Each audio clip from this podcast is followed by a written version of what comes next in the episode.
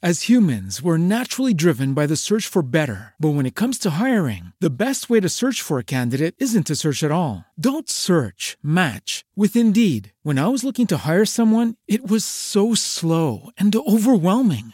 I wish I had used Indeed. If you need to hire, you need Indeed. Indeed is your matching and hiring platform with over 350 million global monthly visitors, according to Indeed data, and a matching engine that helps you find quality candidates fast. Ditch the busy work. Use Indeed for scheduling, screening, and messaging so you can connect with candidates faster. And Indeed doesn't just help you hire faster. 93% of employers agree Indeed delivers the highest quality matches compared to other job sites, according to a recent Indeed survey. And listeners of this show will get a $75 sponsored job credit to get your jobs more visibility at Indeed.com slash podcast. That's Indeed.com slash podcast. Terms and conditions apply.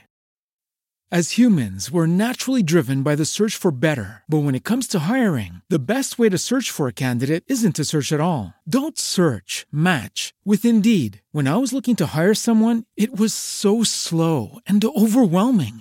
I wish I had used Indeed. If you need to hire, you need Indeed. Indeed is your matching and hiring platform with over 350 million global monthly visitors, according to Indeed data, and a matching engine that helps you find quality candidates fast. Ditch the busy work. Use Indeed for scheduling, screening, and messaging so you can connect with candidates faster. And Indeed doesn't just help you hire faster. 93% of employers agree Indeed delivers the highest quality matches compared to other job sites, according to a recent Indeed survey. And listeners of this show will get a $75 sponsored job credit to get your jobs more visibility at Indeed.com slash podcast. That's Indeed.com slash podcast. Terms and conditions apply. Everybody in your crew identifies as either Big Mac Burger, McNuggets, or McCrispy Sandwich. But you're the filet fish Sandwich all day. That crispy fish, that savory tartar sauce, that melty cheese, that pillowy bun. Yeah, you get it. Every time. And if you love the Filet-O-Fish, right now you can catch two of the classics you love for just $6. Limited time only. Price and participation may vary. Cannot be combined with any other offer. Single item at regular price. Ba-da-ba-ba-ba. Very spooky. Howdy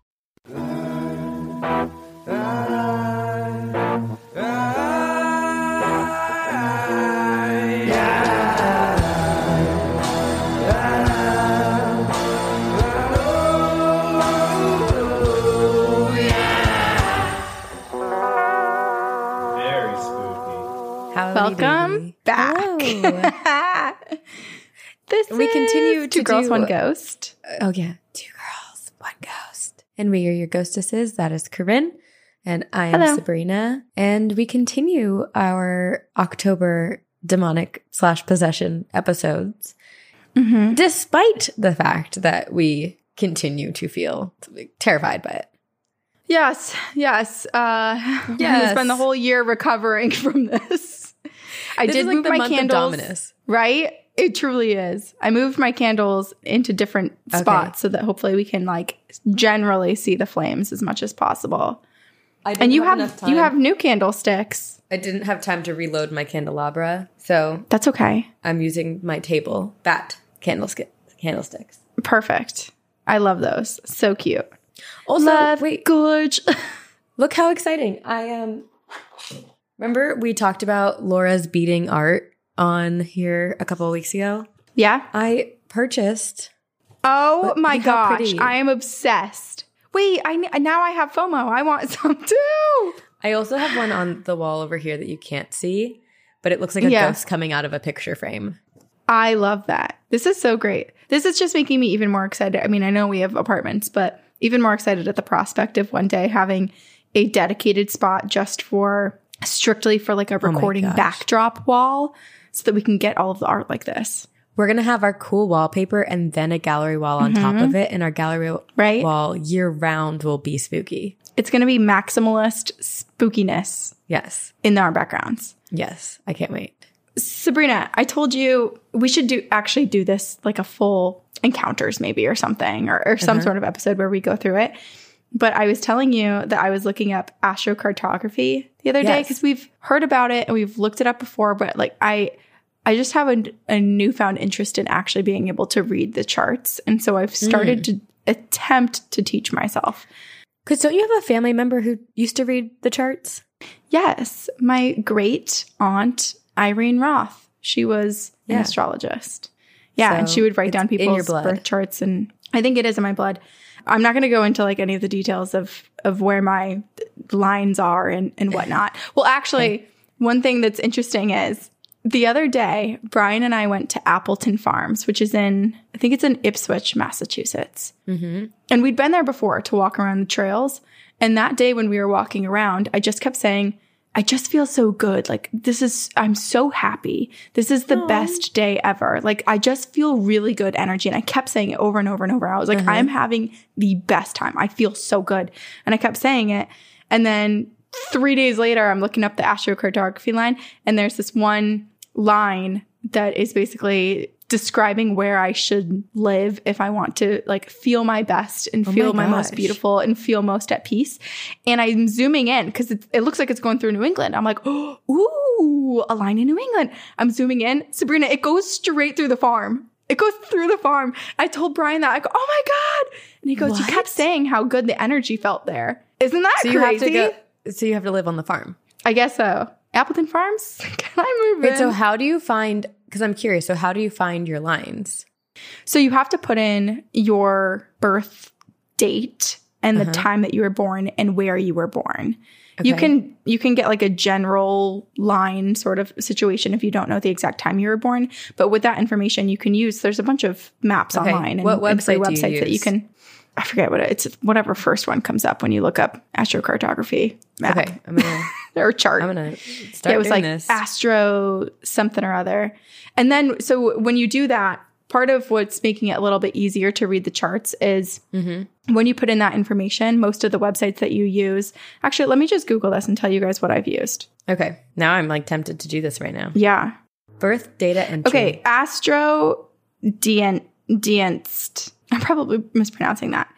But basically, this is okay. where you can, yeah, that's the one that I That's used. what I'm on. Which was really helpful because when you put in all of your information, there's a lot of different symbols that you don't necessarily know what they mean. So, where the stars are aligned, where the planets are aligned, and then just different other symbols mean different things, like where you might be Mm-hmm. happiest or where you might find challenges. Um, and then basically how those lines interact or how they stack onto each other can mean different things as well. So, it's a little confusing. But the good thing about that website is you can, what was that noise? I didn't hear anything. Okay. The good thing about that website is that you can click on the different, we're going to ignore that. We're going to click on the different symbols and then it will tell you what the symbols each mean. So you don't have to memorize Okay. that. But what So I, just did was did I, this. yes. Okay. This so you can mine. see where your lines are. And then you, so what I clicked was on like the, there's a checkbox that says harmonious lines. And you should be able Oh. to see where you vibe and where you don't vibe and what those things mean and the different challenges that are brought with Whoa. certain lines. There's so, you- many lines. based on that, I was also Googling on the side, like, what does these three, what do these three symbols mean together? So it, it it's going to take a long time for me to actually learn it. There's so much to look at. There are no lines going through Los Angeles for me. Well, Sabrina, did you click on, on, uh, disharmonious?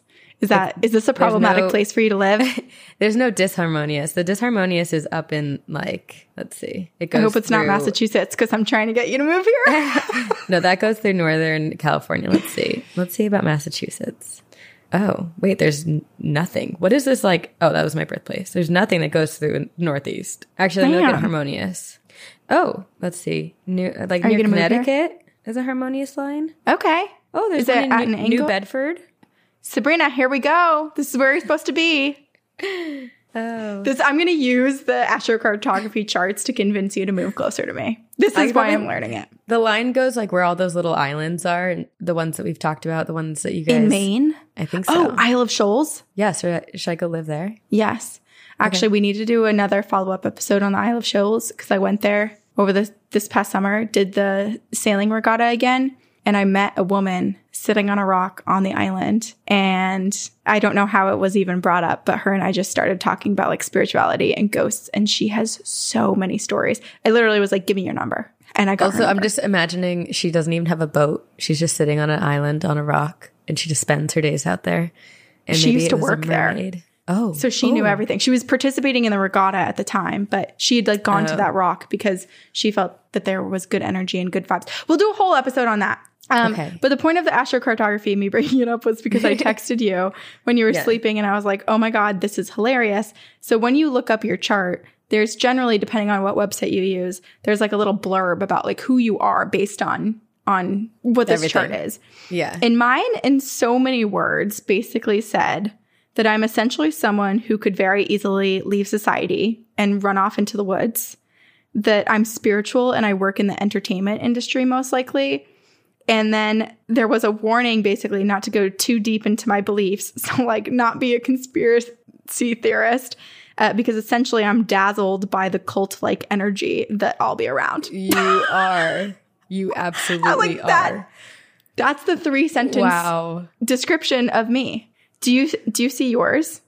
Do you have to go to the horoscope? Where do you find it? Oh, I thought it was just on the the map. You'll have to find where it is, and then I will read mine next time. Okay, perfect. Yeah, we'll we'll dig deeper into this website and I'll Yes. learn more. I'll come with more to bring to the table next time. Okay. We'll you read the you. table. That's a Love I am the table quote. with the map, you are and the then map. you have to. I'm the map. I'm are the map, I'm treasure. map. X mark the spot, baby. Wait, okay. I have something exciting. Well, I can't really. You can't really Oh. see it. So I got a tattoo When? with my sister. You can't really see it because it's covered right oh now. my gosh! Wait, I can't But- see. Oh, what is it? It's a little like tulip. So it's an ephemeral, ephem- ephemeral tattoo, which is a place in LA and it only lasts nine to 15 months. Wow, I did not know that those things existed. Did that But my did that sis- hurt? It looks like it's in a position where it would hurt. Can you see? Oh my gosh! Isn't it cute? Oh, that's so cute. How'd you guys decide to do this? Um, Was it we've always- impromptu or had you talked about it? We've always wanted to do a tattoo and together. And then we were just looking at stuff and because she flew into town randomly. And so we just did it. I also, when I was there, I was like, oh my gosh, I definitely want to get a little ghost. And I like the idea of it just being nine to 15 months. Like you don't have to Right. commit forever. It and maybe disappear. afterwards I will be like, oh, I do want it forever. So we should look see. and see if there's any places in Boston that do that. I mean, I'm afraid of needles, so I couldn't do it, but I would do you could do little it. you could do a little ghost. I would pass out. I cry getting a flu shot at CVS. Like, Yeah, there's no chance like- I'm going to be able to get that tattoo. oh my gosh, I love that. That's Yeah. How cool of you, Sabrina. You're so cool. you have bangs. You're getting tatted. Man. I know I, miss my nose ring. Oh, I forgot that you had that. You should bring that back. Get a little ghosty on there. Little It was star. so cute. Just like right here. So so, cute. cute. Little hoop. Yeah. You know, we go through changes. I know. We evolve. And sometimes we, We circle up. back to who we were. Yeah. We change, we grow. Sometimes we get possessed. I don't know. As humans, we're naturally driven by the search for better. But when it comes to hiring, the best way to search for a candidate isn't to search at all. Don't search, match with Indeed. When I was looking to hire someone, it was so slow and overwhelming. I wish I had used Indeed. If you need to hire, you need Indeed. Indeed is your matching and hiring platform with over 350 million global monthly visitors, according to Indeed data, and a matching engine that helps you find quality candidates fast. Ditch the busy work. Use Indeed for scheduling, screening, and messaging so you can connect with candidates faster. And Indeed doesn't just help you hire faster. 93% of employers agree Indeed delivers the highest quality matches compared to other job sites, according to a recent Indeed survey. And listeners of this show will get a $75 sponsored job credit to get your jobs more visibility at Indeed.com slash podcast. That's Indeed.com slash podcast. Terms and conditions apply. Everybody in your crew identifies as either Big Mac Burger, McNuggets, or McCrispy Sandwich. But you're the filet fish Sandwich all day. That crispy fish, that savory tartar sauce, that melty cheese, that pillowy bun. Yeah, you get it.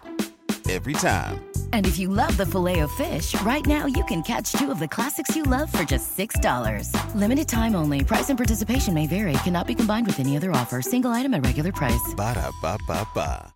Okay. All right. Do you want to I- mm-hmm. set intentions? yes, I was just going to say there's a nervousness about me now when we record these episodes. Let's set intentions. Yes. Our spaces are sacred to us and they are mm-hmm. claimed by only us. Mm-hmm. No one else and no negative energy is welcome mm-hmm. in this space. We encourage only light and positivity and our spirit guides to be among us at this moment. Yes. And may I suggest a podcast recommendation for people to listen to after this? Because I have, so it's funny. I deal with depression and anxiety and all that stuff. You do too, Corinne. But recently I was like, I feel like I spend so much time listening to darker things like murder podcasts and paranormal podcasts. And my whole Spotify music is like sad hour, music to cry to, like things like that. And I was like, I need to spend time with more positive and uplifting things. And so I started listening to On Purpose with Jay Shetty. And Oh, if you I don't know him, he's I followed him on Instagram first. I think like Kristen Bell had reposted something, and so I followed him. And he has a podcast and he has a bunch of people come on and they talk about happiness and like changing the mind. And it's so fantastic. And I actually started taking saffron supplements because saffron apparently works similar to antidepressants. I'm also on antidepressants. Really? But like, yes. Let me know how it goes. Let's like double the dosage. Right? Yeah, do whatever Yeah. you can to help Yeah. yourself. Mm-hmm. It's so powerful, like the mind too. I've been trying to not let myself go into a cycle because I, I used to be like, let yourself feel the sadness, like let yourself wallow, like feel the emotions you need to feel.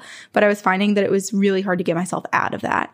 So Yes. I've been trying really hard to like only let myself be a really quick moment or like surface level reaction to something Yes. and not to go deep because Not let your I emotions get be out. your master. Yeah. Yes. Yes. We're all works in Okay, I will listen to that. It's great. Yes, we are. Yes. All right. Well, now on to a story involving possessions and demons and exorcisms. Of course. Into the darkness we go.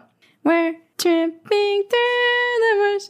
Now I'm just thinking of Backyardigans, but like the evil version where we march our way into the woods and come across some demons. Demons. That's not exactly what happened here, uh, but this story is the story behind the world's first televised exorcism. Wow. And it actually starts out a little bit similar to the story that you covered last week, Sabrina, because Okay. it all begins with the sale of a haunted house. Edwin and Marcia Becker did not know that they were buying a haunted house. But after what happened to them, they recommend doing research on the property that you're thinking of buying, if there's any house buyers and searchers out there, to avoid what they went through at all costs. Should it be unavoidable? Should you be surprised to find out that the house that you just purchased and put all your money and equity and sweat and tears into is haunted? they said, just get out as quickly as you can. oh. Even if that means you lose money, even if that means you're sleeping on other people's couches. It's really tough position to be in. Right. So they've the lived the clarification is negatively haunted because we've seen and read stories where they're like, Yes. you know, a, an old man sitting on the porch smoking a cigar, and that's a you know a lovely spirit who's just enjoying his afterlife. Right. There's a difference between spooky and demonic, too. You know, you Yeah. might just be startled by spirits. You might not anticipate them popping up in your bathroom mirror behind you. but are they actually harming you? Probably not. But Yes. unfortunately for Ed and Marcia, that was not quite the case. Yikes. So, some names have been changed to protect the identity of friends and family affected. Ed Becker, he's written two books on his family's experience. They're called True Haunting and True Haunting 2. And these books include so much more detail. I mean, if I were to tell you all of the details, it would, I would, it would be It's an a book. audiobook. This would be Yeah. a 20 hour long podcast episode. Yes. So And you definitely go, I did. I, I read the first one, and as I was reading it, I just kept being like, "Oh my gosh, the, people need to read this because there's so many details I I wanted to talk about that Yeah. that he talked about his family experiencing." But uh, there's only so much time, and Ed tells a very fascinating tale. So check out those books. I got it on Kindle off of Amazon. It was like five bucks. So Perfect. on July 25th, 1970, Ed Becker was turning 24 years old. It was his birthday, and on his birthday, he happened to see a flyer advertising a two flat apartment building on the north side of Chicago. Now, at this time, Ed's wife, Marcia, is seven months pregnant. And b- this was before all of these renter laws and protections that, that we now have as renters or that landlords have to abide by. Right. But apparently back then, uh, landlords could do whatever and make whatever rules they wanted. Hmm. So when Ed and Marcia got pregnant, they went to their landlord and basically told them like, "Hey, we're expecting a child." And the landlord was like, "Yeah, I don't want kids here. You're going to have to vacate. You find a new place." So they're oh. currently pregnant and they've got like five months basically to figure out where they're going to go. Told to just go. So, yes. And it was that's so messed it's up. stressful. Right. Now that's a lawsuit. Now you get now you get some good money from that. Yeah. but yeah, at the time it was just like that's just something that you have to deal with and and follow the rules. As if people could do whatever they wanted with their property.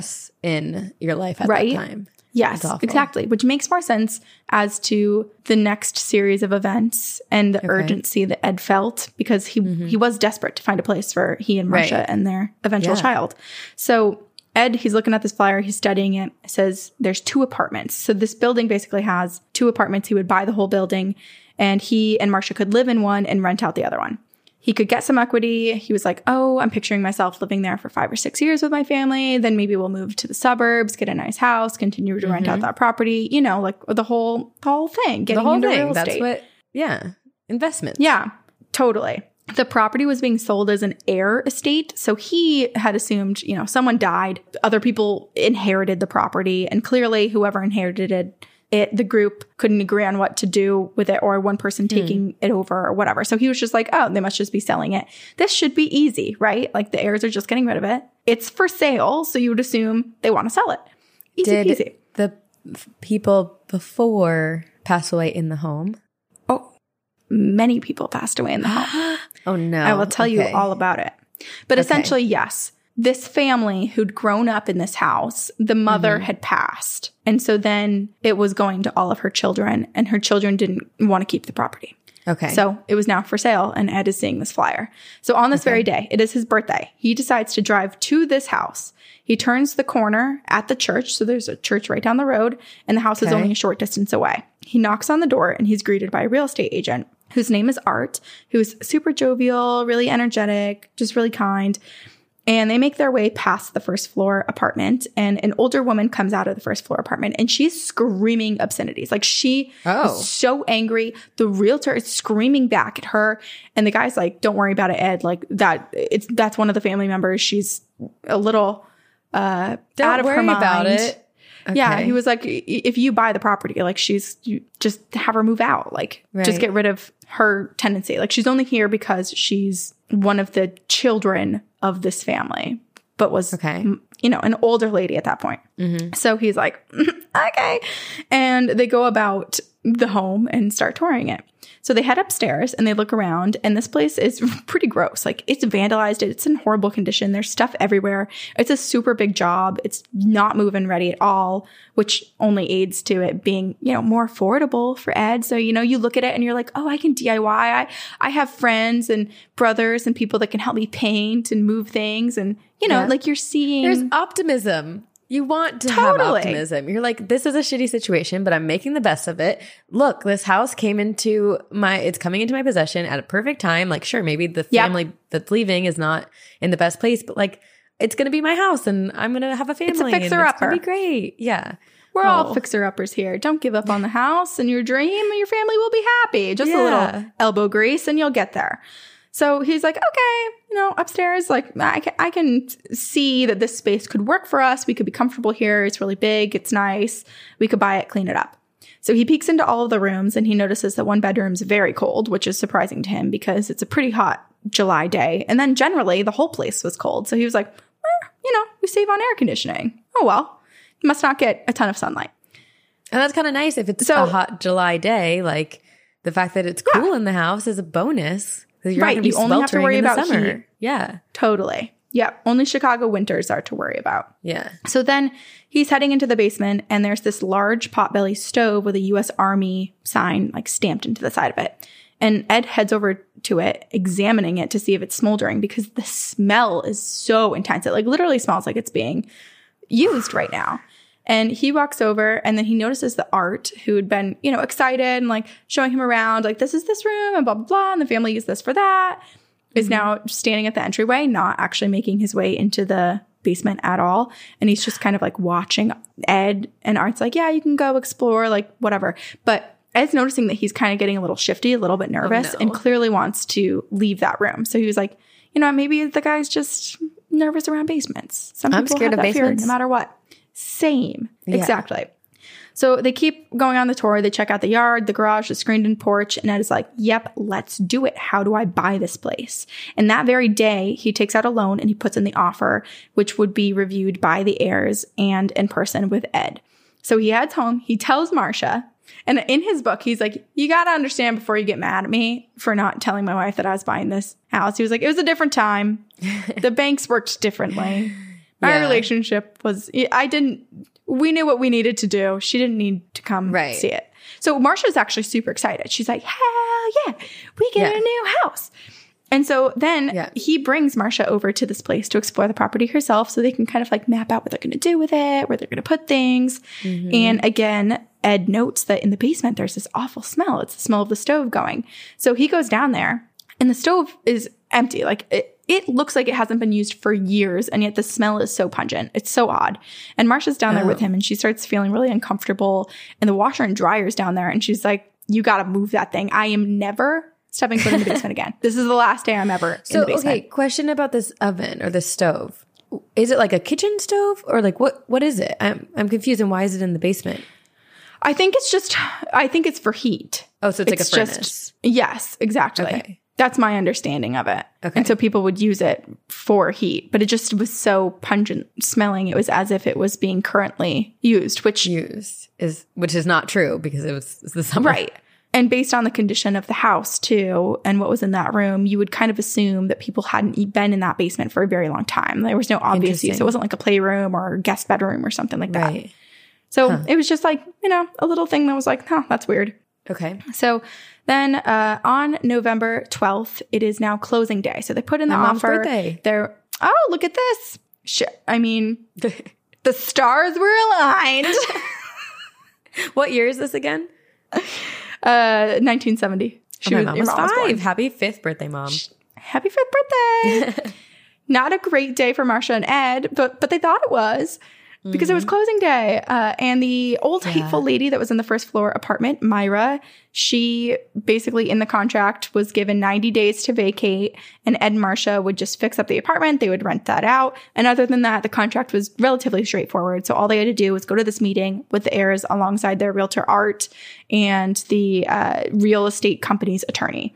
So this is where Ed realizes that the family isn't just selling the property because they don't want it. They basically have to get rid of it because they are they have so much anger and resentment uh, amongst themselves. Like they are arguing about everything. This family is Yikes. broken apart. They are not friends. They are barely siblings. Like they That's sad. they had really it's totally sad. And Ed notes it. He was surprised to hear them arguing about about just things that he would have felt were and a lot of people feel are so insignificant like 50 cents. They were literally arguing over who has to pay 50 cents for something. Like I'm not paying 50 cents for that cuz I didn't agree that that would be a thing. And I Which know to anyone fam- else you're like so- whatever, but My question is, did this family because it was like their parents' house, presumably, and that's why they inherited it and they're Yes, selling it. this is where they grew up. Oh, it's where they grew up. Okay, so clearly they have left a lot of negative energy in that house. Yes. Yeah, they escaped the house essentially. So Mm. they don't want it. But they also, you know, what we've learned about living in I mean, we haven't lived in houses that have had to be exorcised, but in, in learning about I hope we never houses- do. Yeah, and learning about houses that are under I mean, Amityville horror, like that's a perfect example of a case like this where tensions rise, people are ripped apart, relationships are destroyed and crumble, and people lose themselves in the darkness. And it's really hard once you leave a house to rebuild that. And so I'm assuming that that is what this family was going through. Tore them apart. Ugh. Yes. Anyway, contract gets signed. Ed and Marcia get the house. They're the first people to live in the house that's not this family. So they're excited to fix it up. Ed changes the locks and then he goes and knocks on Myra's door to give her the new key to the front door. Because she's 90 days there, remember, until she has to move. Yeah. So she angrily opens the door. She starts hysterically laughing and she's yelling at him that he will never own this building, that we don't want you here. And so at Oh, this point, no. I'm thinking, this is just this cranky old lady who refers to herself and her poodle as we. Like, whatever. She's got 90 days, then she'll get out. So Ed then calls his younger brother Butch, who was still in high school, to come over on the weekends and help him. So Butch is, you know, like a six foot tall guy. He's a kid. He's strong. He's Butch. And he's got energy. He can he can help paint, right? Yeah. And so Butch comes over to help paint the upstairs rooms. He's set up in the bedroom, and Ed is set up next to him in the living room. And Ed begins to notice some strange behavior from his brother. Butch is clearly uncomfortable. He keeps looking at the closet behind him. So he's painting in the bedroom. And then, like, through the doorway, Ed can see him because Ed's painting in the living room. And he keeps seeing his brother go like this, Oh no. just like keeps looking behind him like someone is about to appear. Paranoid and like feels like eyes are on him. Yeah. Totally. I know that feeling. Yeah. So, right. And he's also, he was saying that Butch was painting really, really fast, like lightning speed. So he's like, clearly, this, my brother does not want to be in this room. So he goes over and he goes, Yeah. What's wrong? And Butch tells him that he feels like he's being watched. He feels like there's eyes on him. And so then Ed walks over to the closet where Butch kept kind of like glancing over to. And on the floor is an old Ouija board. it's laying on the floor, it's propped up a little bit on the wall. And he said that it looked like it had been very much used. Like it wasn't just this brand new Toys R Us one that had just been abandoned with a dusting of dust And the a coating of dust on it. The one thing that's left in that closet. Mm, mm-hmm. Like that feels Yep. very intentional. Right. And Butch hadn't seen it. Like it was in the closet. He just felt like there was something weird over there and kept looking. The energy was off. Someone did not close out of that session. Oh, I'm sure. I'm sure they didn't. So they're just standing there staring down at this Ouija board. So Ed just grabs it and like tosses it out onto the back porch to dispose of later. And then as he's doing that, he notices that out of the window, the shed in the backyard has a padlock on it, which is exciting because if you're a new homeowner, what after the closing date, whatever's left in the house is yours. So he's like, ooh, hmm. they probably left stuff in that shed and that that's now mine. Like I have some free shit, you know? And more So- storage. Totally. Yes. So he goes out to investigate and is pretty repulsed by what he finds inside. There are magazines on magazines and then thousands of images cut out of these magazines and neatly packed into shoe boxes. The images are all of pornographic nature, but there's like thousands of them. It's not just a normal, like, oh, let me make a little collage of these nude women that I'm attracted to. Like, there are thousands. This is hours and hours and hours. And they're not like artfully placed anywhere. Like, they're just kept in a shoebox. Like, just the, you know, like a The cutout of entire s- the the entire someone's skirt. It's all porn. so, is given the number, Ew, it's the so amount of it's so porn. disturbing. I'm just imagining Yeah. someone like locking themselves in there and just spending time in there, and I just don't. Ooh, Right. And I mean, it's one thing if it's just like a shit ton of magazines, but like there was care cutting it out. And it was literally like upshot images of like girls' skirts and stuff like that. Like it was, it was a little voyeuristic at times as well. It's a strange collector's item. it is a strange collector's item. I don't think I'd be surprised if I found one shoebox or like a small amount of that in anyone's home, but a full shed worth, Yeah, perfectly cut out and neatly stacked. It's a, little alarming. It's a bit disturbing. Yeah. Yeah. Okay, so he assumes he's like someone in this family had a problem, you know? Maybe sex addiction, something. Something was going on. Yeah. And so then he goes into the basement. And I'll say this, I'm not sure exactly if this was all on the same day or spread out, but this is in the time basically when he's he's trying to like refurbish and redo this apartment. Okay. So, or this building. So he then goes into the basement and Ed finds a jar with a few bullets inside, which is hidden up on a ceiling beam. With bullets? Yeah, just like a jar collecting bullets. It's so random. Okay. Doesn't really know what it is. Yeah. And he just left it there. Like, he was like, okay, whatever. Right. And as he's leaving the basement, he realizes that the door to the basement had a lock on it, a tight padlock from the outside, which would mean if anyone ever stayed in this room, that they would be locked in from the outside. He doesn't know if anyone did, but he was like, that's kind of like an odd thing, you know? Yeah. To only have to like padlock your basement shut. Right. It is super So- strange. It's just like, like, all of these things. It it's like if one thing existed, it'd be fine. But there's just this Yeah. long list of strange anomalies he's finding in this house. Right. Yeah. And it's just like, okay, odd family, did things differently than me, whatever, gonna redo the house. I Yeah. might just find some more odd things moving about. This is like a more disturbing haunting of Hill House home. Yeah. Right. Because at first, Haunting of Hill House was uh, quite beautiful, right? Yeah. They all enjoyed it. They ran around and they had a good time. Yeah. But here, uh, initially, like upon moving in, they're like, wow, stuff is really wrong. so yeah. December 1st comes and Marcia and Ed are ready to move in. Butch isn't available to help them. He's has school. So they ask Ed's best friend, George, who is blind after a Vietnam War injury, to come help. You know, George, a very capable, strong Yeah. guy with some help with them for figuring out like where to put stuff. Like he's great muscle to help them Yeah. move the heavy furniture. So basically, Ed and George are moving all the furniture in and all of the items and boxes in, and Marsha's like unpacking and putting stuff around. That's kind of like what the the train that they have going to unpack.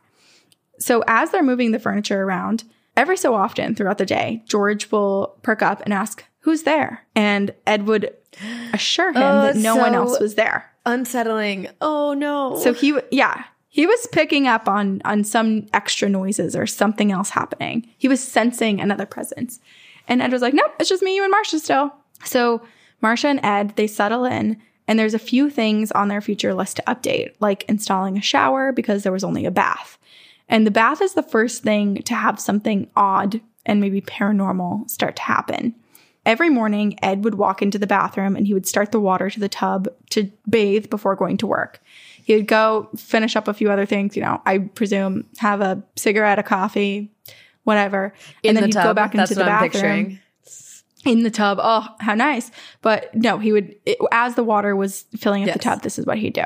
He'd go back in, and every single time the rubber stopper would be removed and wrapped around, like the chain would be wrapped around the faucet. So he was like, okay, really weird draft in here. Not sure what's going on for this to happen. So eventually Yeah. they, and this happened like many, many, many times, even though he was trying to be really careful about plugging this thing up. So eventually they figure Mm-hmm. out how to kind of like tripwire, I don't know, create some some sort of trick to ensure the faucet stays put. So then they're like, "Great, tub is done. We figured that out. Just an old house, odd things happening." Yeah, an odd thing basically defying gravity where a thing that shouldn't Mm-hmm. be able to it's one thing for it to like become dislodged and like a you know a, dr- uh, right next to the drain but for if the to, suction, yeah, if it's not properly suctioned, but it Yeah. rem- it moves two feet in the air and wraps itself yeah around the, yeah, that doesn't make any sense. Marsha keeps finding the phone off the hook too. She would be in the kitchen most of the day, not knowing that the phone had fallen off the hook in the other room. And this is landline times for anyone who's thinking cell phone. Uh, so it's rotary phone. So it's hooked into the wall and then it would pop off and and be attached by a cord and just be laying down. And then there would be a busy signal. So if anyone tried to call, if Ed tried to call, if George tried to call, if anybody tried to call the house, there would be a busy signal. And so at first, Ed was thinking Marsha was on the phone all day. Was like, my God, what are you doing? Like, I Well, can so- literally never get through to you. and it's so scary because it's like even more isolating for whoever's home alone it's like no one can get through to you No one can reach you. You're here with us. Yes. Ugh. So Marsha would have to, I mean, it's frustrating, but she would eventually have to kind of like get in the habit of of walking by every so often and putting the phone back on the hook because it would always be knocked over. So they're like, okay, maybe it's just broken, you know, like maybe the little plastic parts or whatever aren't holding this thing and it just keeps falling. They still had a lot to learn about the house. It's an old house. They still had a lot to fix. Yeah. So at this point, even though to you and I, there's really strange things going on, they were like, everything's logical enough. You know, it's logical enough. Things are going to change. Things are going to be fixed. We're fine. But then Marcia notices that things are being moved. Dishes would be out of place. Her broom would be propped up in another area. The hand mixer that had been hanging on a hook on the wall would somehow fall and be placed in the middle of the floor of the kitchen. And this happened often. This wasn't just like once or twice that this thing happened. It would be almost routine where every morning they'd wake up and and the hand mixer would be in the middle of the kitchen floor. But Marcia would keep this to herself. She didn't really want to spook Ed and also he really didn't believe in ghosts. And ghosts weren't like a really big thing to talk about at that time either. there was so no she two did girls she was like ghost back then no, no, there wasn't. Lucky for everybody here, now there is. but yeah, so she just kind of like kept it all to herself and was just taking note of everything that was happening. And at this point, they had their child, this baby, Christine. And Marsha's getting a little bit freaked out about being in the house alone with Christine all day and all this stuff happening. So she brings up to Ed, like, what what's the possibility of us maybe finding care for Christine and I return to work? And Ed's like, what? That wasn't our plan. Like, wh- why? What's going on? But she doesn't want to tell him, but she's also afraid to be in the house. So she's like basically trying to make plans to get her and her baby out of the house all day. yeah December 20th now. So we're we're one almost 2 months into them Right. living in this place. It's time for baby Christine's christening, and they walk her down the street to the church and they completed the ceremony. And then the priest joins them and walks back to the house with them. And they have, you know, like some other friends, like George and his wife were Yeah, there. a you know, pe- people there. celebration. For, yeah. It's a little celebration. So the priest was coming back to bless the house, to bless Christine's room, and have some lunch. That was the plan.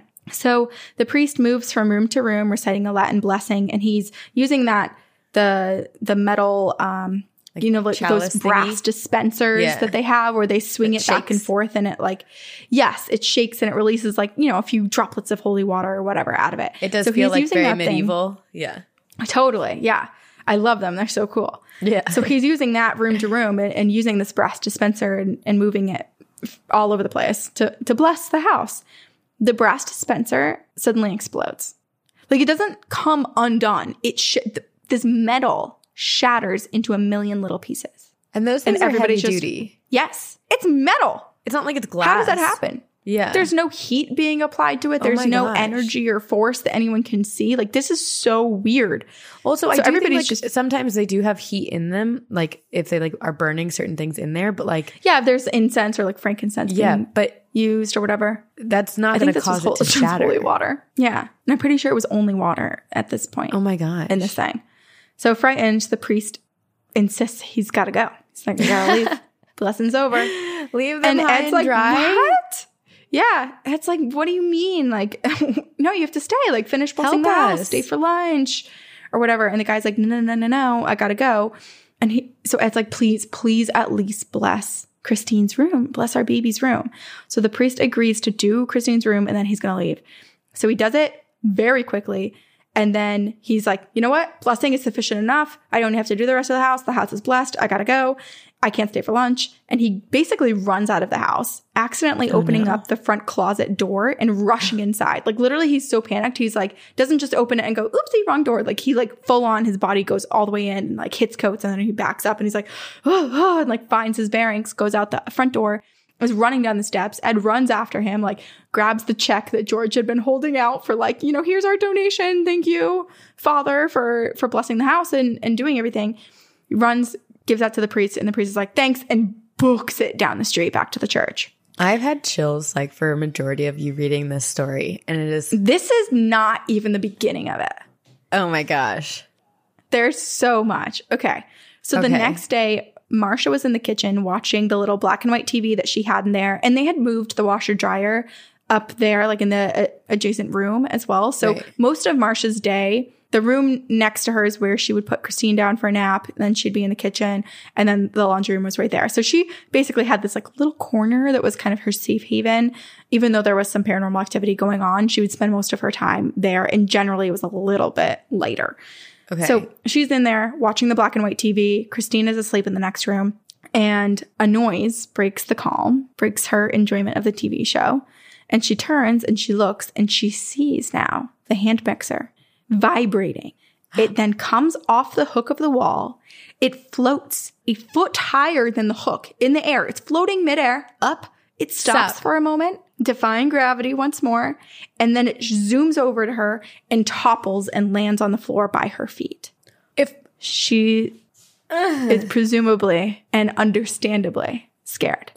this So at this point- horrifying. Yeah, Marsha's like super aware that there are ghosts. You know, like there's something supernatural going on in this house. Yeah. But Ed is still trying to say, like, I'm thinking really logically, despite there literally being no logical explanation to these things. But it's a scary thing and it's something different and he hasn't experienced this before. So, ghostly activity, it's obviously happening. They haven't really discussed it with each other, but activity picks up even more. So they've had problems now with the tub drain, the phone off the hook, the smelly stove in the basement, the floating appliance, and now even more is going on. The dish cabinet began to regularly open on its own. The kitchen lights would flicker. They would get goosebumps suddenly. And then some rooms were just very, very cold, just so oddly cold. And they would feel like they were being watched. So Marsha and Ed, they found themselves to become increasingly agitated with each other for no reason too. Like they, their And- temperaments changed yeah, tension building between them. They started to feel a little bit resentful uh, of one another and they just didn't communicate well. And Yeah. though they weren't the ones arguing, really, even though they felt this energy between them, there were some phantom voices, that of a man and woman, having the same argument, screaming at each other, same argument over and over each night. And it sounded like it was coming from right out the back steps. So they were like, oh, it must be the neighbors. The sound is just carrying. But like, my God, these people have the same argument every freaking night. Could they this hear it clearly? Like they knew what they were saying? Mm-hmm.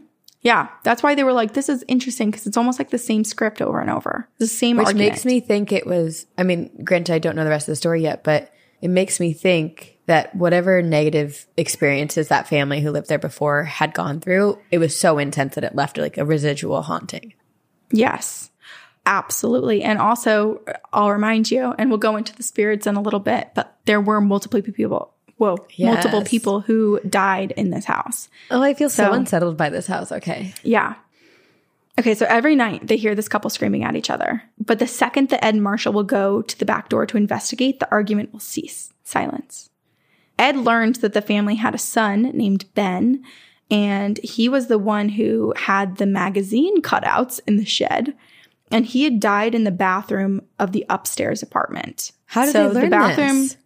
They learned these things through neighbors and friends Okay. and and various people that in the community but a lot of it came from one of their neighbors there was this o- older couple a little bit older than them i didn't really write any of the stories and experiences Yeah. that they had themselves but they basically ha- lived next door when this family lived there had a lot of insight and background into who these people were but they themselves did not have a relationship with these people they basically were just like the neighbors onlooking but they did befriend ed and marcia and told them some of these things okay so now ed knows the names of one of the spirits presumably or or someone who died in there and so even Is though ed the is same still kind of like bathtub that the drain was getting wrapped around? I think so. Yeah. I'm pretty sure there was only one bathroom in this. Okay. I think it was like a two two bed, one bath apartment upstairs and then the same downstairs.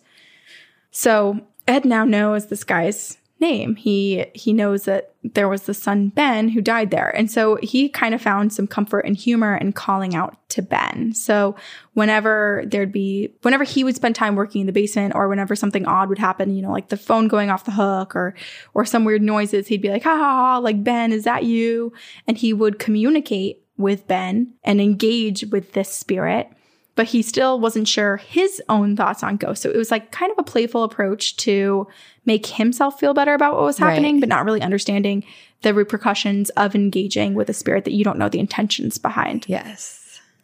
On Christmas Eve, Ed's aunt Helen comes over and her behavior starts shifting. She is normally like a super smiley, super kind woman.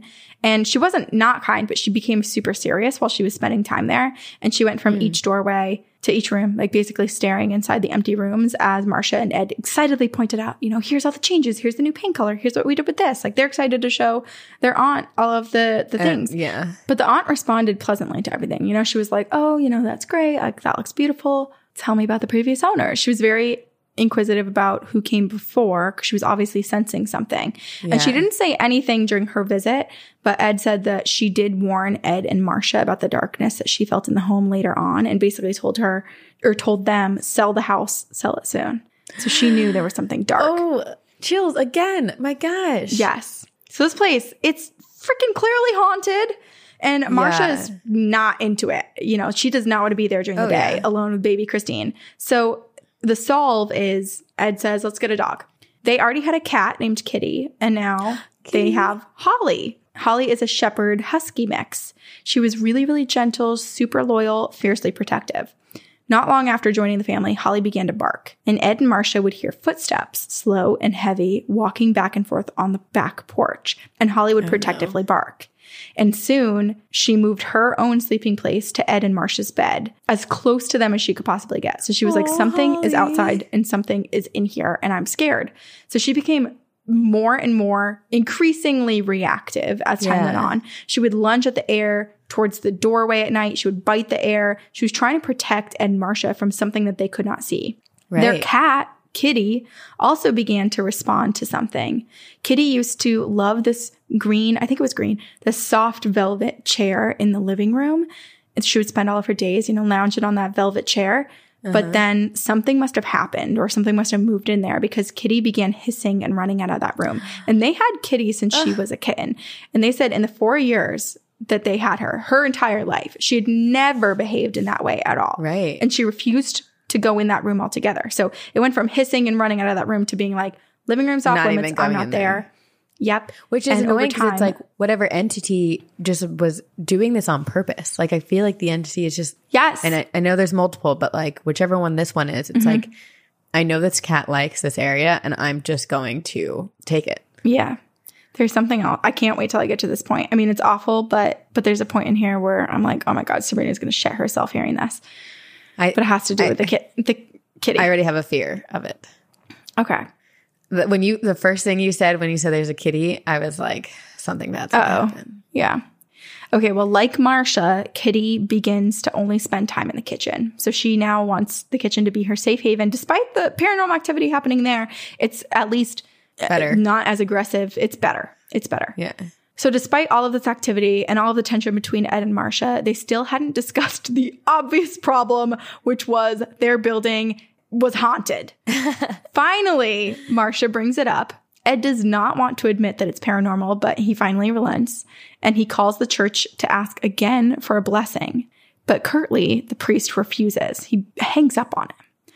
And this is a routine that would continue. Ed pleading for help from the church down the street, the priest terrified and insisting he couldn't do anything else to help.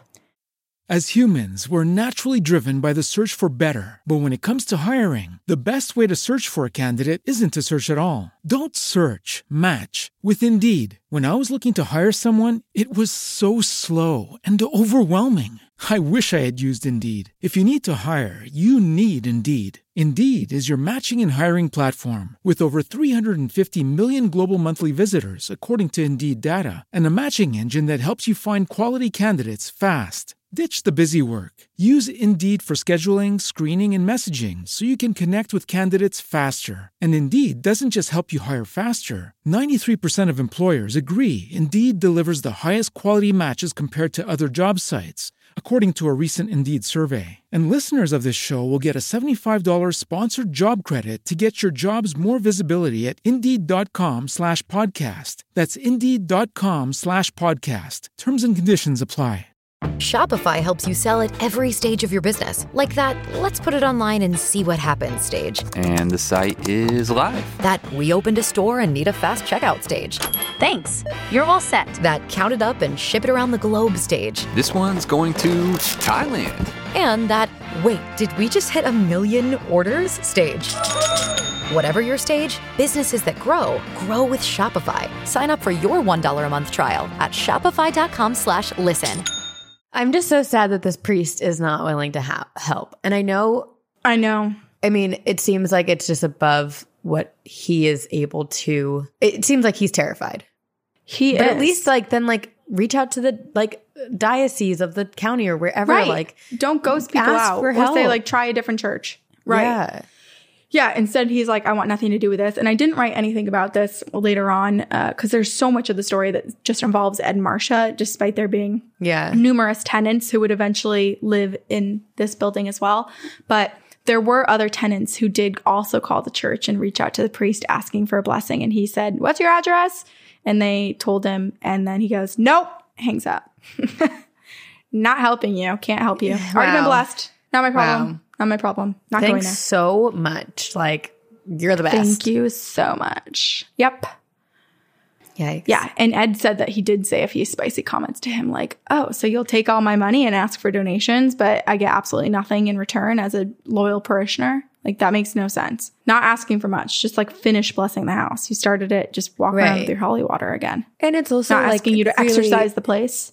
Well, and also for someone like Ed, who doesn't believe in ghosts necessarily, to have to get to a place where he's like, I need help. We need help. Right. And Yes. to not receive it is really, really devastating. I know. And he's a baby. Like he's a family. Yeah. And this, I mean, uh, his wife is now, Marsha's now taking care of Christine too. Like they have now uh, an apartment complex essentially, like this, Mm-hmm. these two apartments in this one building that they have to pay for and be Yeah. landlords for. And they have a lot of financial responsibility and only his one income too. So like he's, Yeah. he's taking on additional jobs. He's working himself to the bone.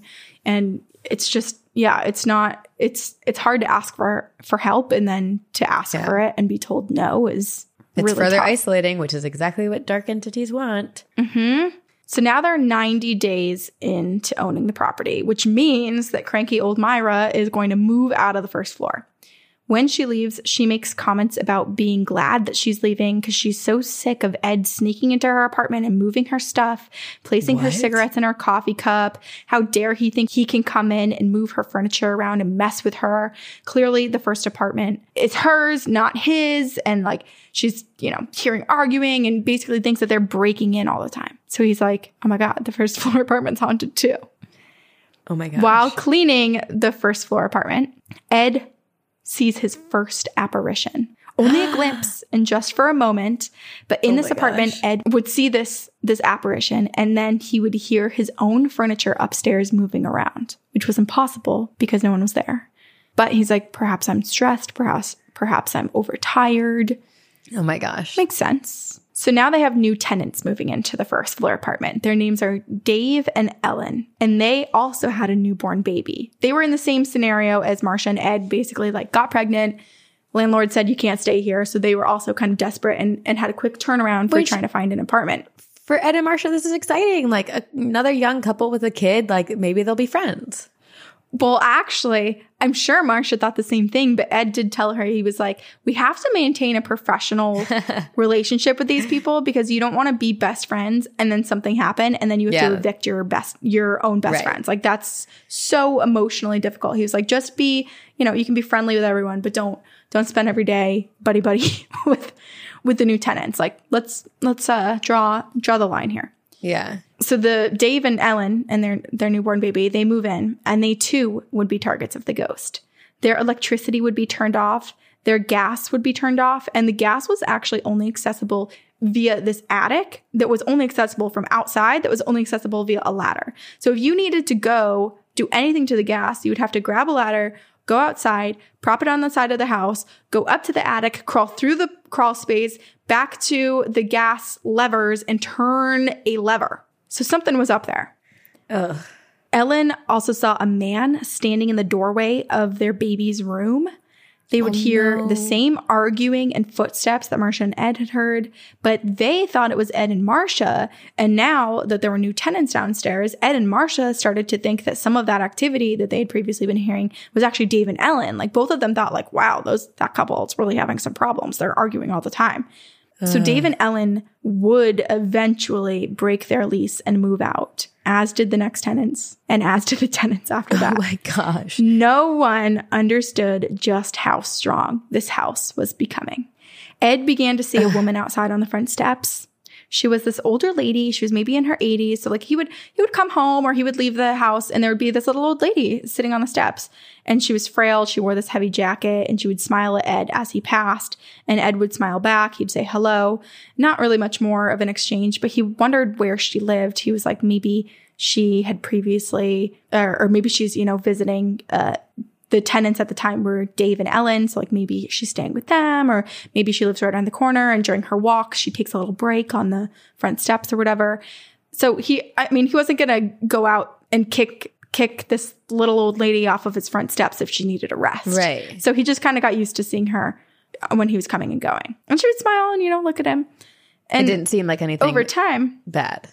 no, no, not at all. And he, but he did ask Marcia, who was like, "Oh, the old lady. Did you see the old lady? Who's the old lady? Do you know any information about the old lady?" And every single time he would enter, and the old lady would have been there, he would say, "Marcia, the old lady's outside now," and they would run to the window or run to the front door and look out. And she would never see him, the or see her. The old lady would be gone, and so they're like, "Dang, maybe she went back into the first floor apartment. Maybe she got picked up. She was waiting for a ride, So or maybe she was just Ed the could see her. speediest 80 year old walker ever. Well, no, Ed wouldn't see her. Like she would be gone. Like she would be on the front steps taking But I a mean, rest. like Ed was the only one who would ever see her when she was there. Oh. And then anytime he would try to bring someone else to see her, she would be gone. Hmm.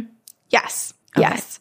So over time, Ed would learn that this person, so solid and so clear, was actually the spirit of the mother who lived in that house. She would sit on the steps every day or in the front window, waiting for her son to pass by, a son who she had a falling out with, who lived down the street and would pass by on his way to work twice a day, coming and going from work, and ignore his mother every day, who looked out, waiting and watching for him to walk by. Gosh. She waited and hoped that one day, yeah, he would turn and he would greet her again. But he never did. And eventually she died in this house of old age or perhaps of a broken heart. And eventually down the line, Marcia does see the spirit of this little old lady. And she says to Ed, I think we just saw a ghost. so she makes herself known inside at one point too, with Marcia present. Wow. Okay, but now they're like, so we have two ghosts, apparently. We have this little old lady, and we have her son who died in the bathroom upstairs, Ben. And then through talking to the neighbors, they learn that there are more deaths, tragic deaths. Another son, the younger one, Henry, died in the front bedroom, a rumored suicide. Ben, who died in the upstairs bathroom, he had lived there with his wife, and she died by suicide here as well, either in the basement or the garage. The oh, reports varied. And then the father of the family was super abusive. And when he died, he left absolutely nothing to the family. So they just had, they just had everything coming at them n- negatively throughout life. And it, Jeez. it was detrimental to their mental health, to their physical well being. And it ripped the family apart. And many of them died in that house. The When did that family kitty- move in? Like when was that house built? Oh gosh, I don't know. Okay.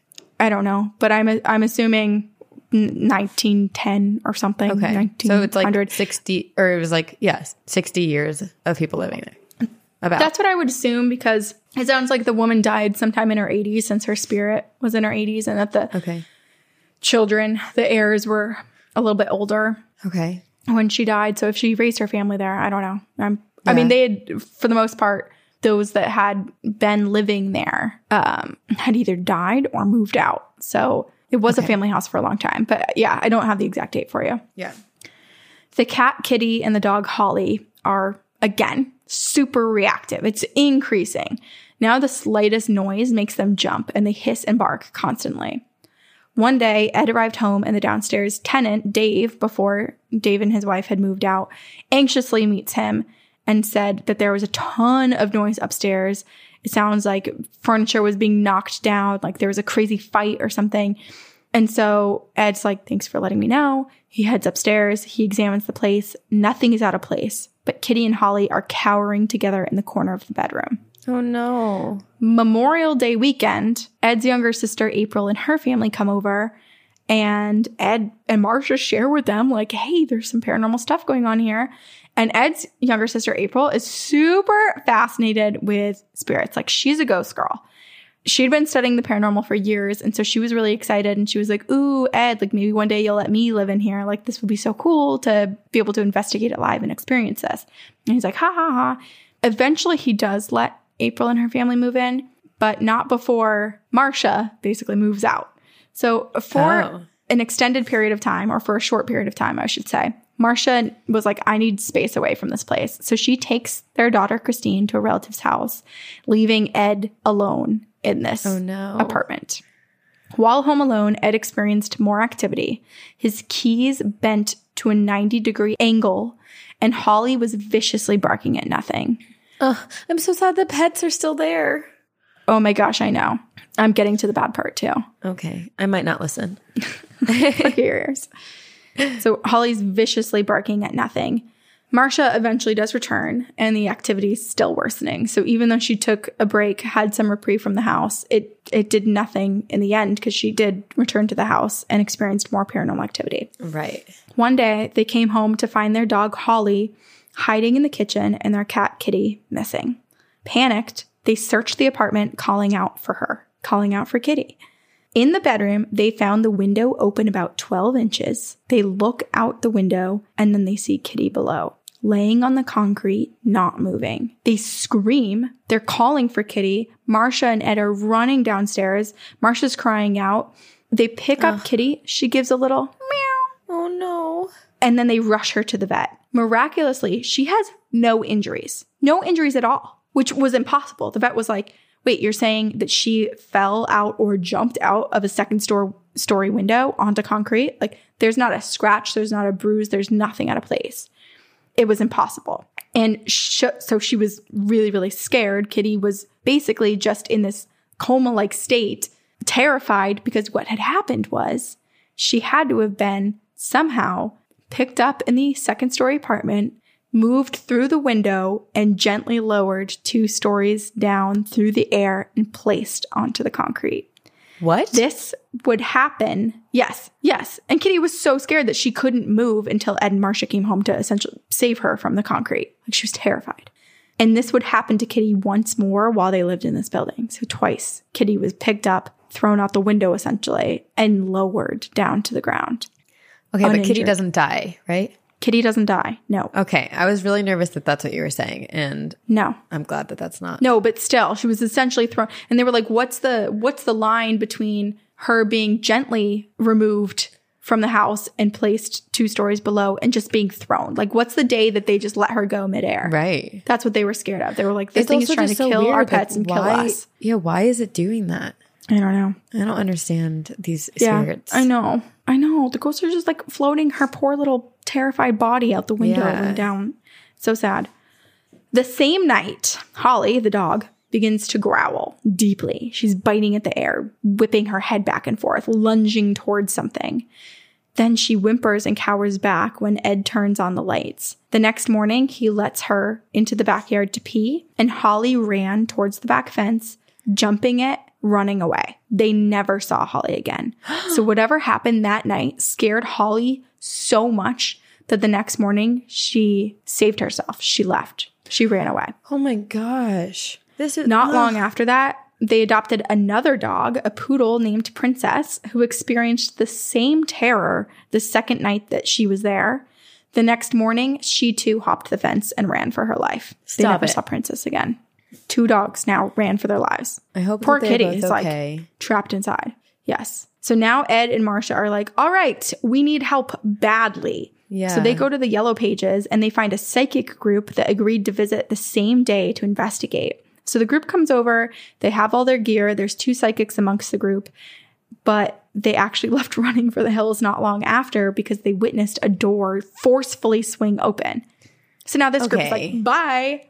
That bums There me goes out all their like help. It's like this group is signing up. Like they're a psychic group, which you would think that means that they are ready to to not face necessarily, but to experience paranormal stuff. Like it's not like you and I are sign like you know we're like going house to house because that's different. Like you and I are scared. We admit we're not Right. going to haunted houses. They're advertising. Yeah, like hey, True. we can look at this and help you. This is their business. Understand it. Yeah, Yes.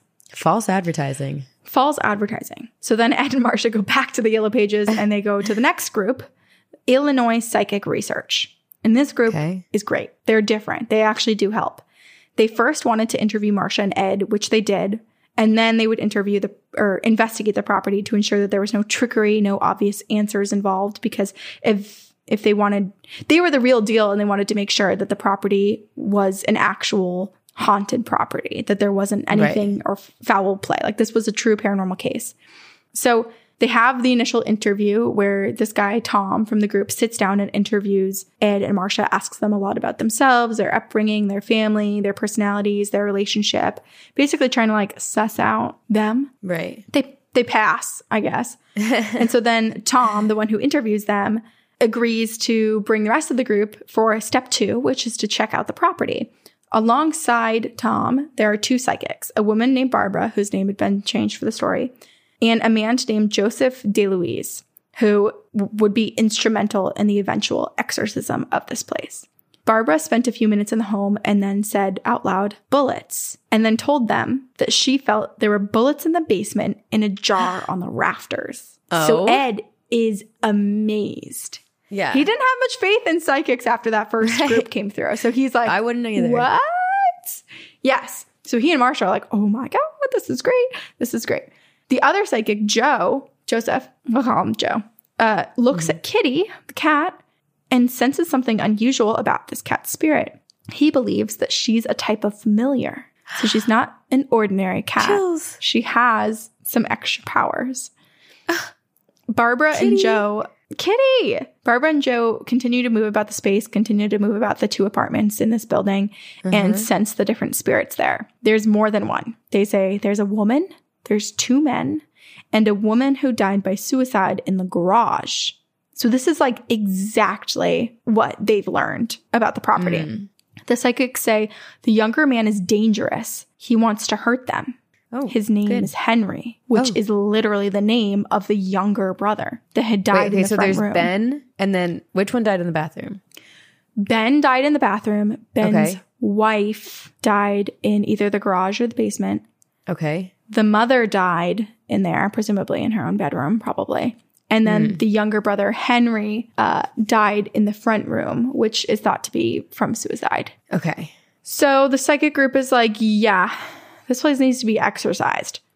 Psychic Joe, who was also an ordained minister, contacted Reverend Durrell Davis, who was an experienced reverend dealing with exorcisms and specifically demons. And so Joe was like, Hey, Reverend, can you accompany me for this exorcism? During the exorcism, they had hoped to use Joe's psychic powers to basically put him into this trance where he could communicate with the spirits in the house to say, like, like channeling? Who are you? Why are you here? Totally. Channeling, which was really nervous. The Reverend was really nervous about this and, and had a lot of trepidation about ag- agreeing to this because mm-hmm. the chance of possession is high in that case. You know, like this is a really active house. Yeah. And who's to say that Joe's going to be able to guard himself enough while also lowering the veil enough to let spirits in without permanently becoming possessed? I mean, this reminds me so much of one of the Conjuring movies. Is it The Nun?